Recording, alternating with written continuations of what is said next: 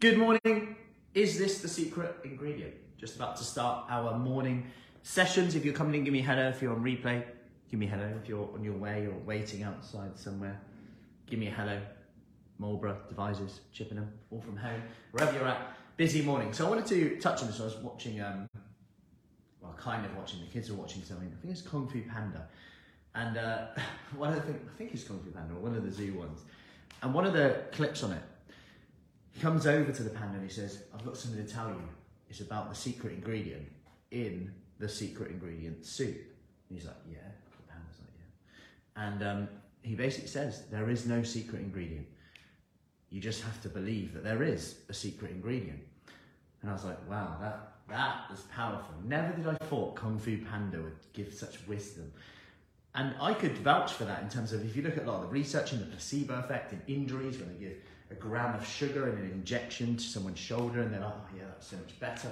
When they tell someone that this, this big milkshake is indulgent, creamy, thick smoothie, they give it to someone, they're like, oh yeah, I'm really full and satisfied. They give the exact same smoothie, shake milkshake to someone else and tell them it's low calorie, diet, light, and same calories, same everything, just the packaging different. Their hunger hormones are different because they go, ah, it didn't quite satisfy me. The same milkshake. And the reminder today that what you believe will probably dictate what you do as well. Morning Louise, if you believe the 10 minute workout is pointless, it will be. And you're probably less likely to do it that often. If you believe the one minute workout is pointless, you probably won't even do it and you'll do one minute less. And think, if you do one minute, you might do that four times a day.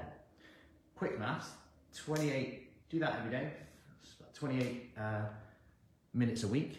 It's like an extra workout every week. You, think, you put that over a year, like crazy, 52 extra workouts, technically, a year, which all adds up. Just from believing that I'm going to do it, it will do something. And it does. We know from research insulin sensitivity, um, energy levels, mood, change our perhaps our relationship with food at that time, you know, having a stopgap rather than just snacking. I'll do a one minute workout, see how I feel, then I'll decide if I want something else.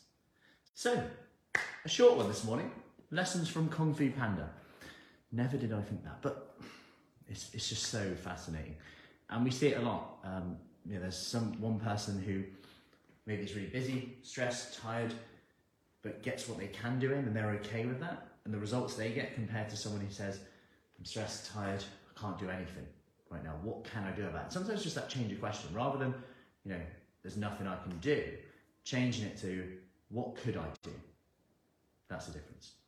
So off to start our session. Busy morning. Uh, we've got summer, people starting our summer kickstart today. Want more information on that, comment below summer. And I'll see you soon.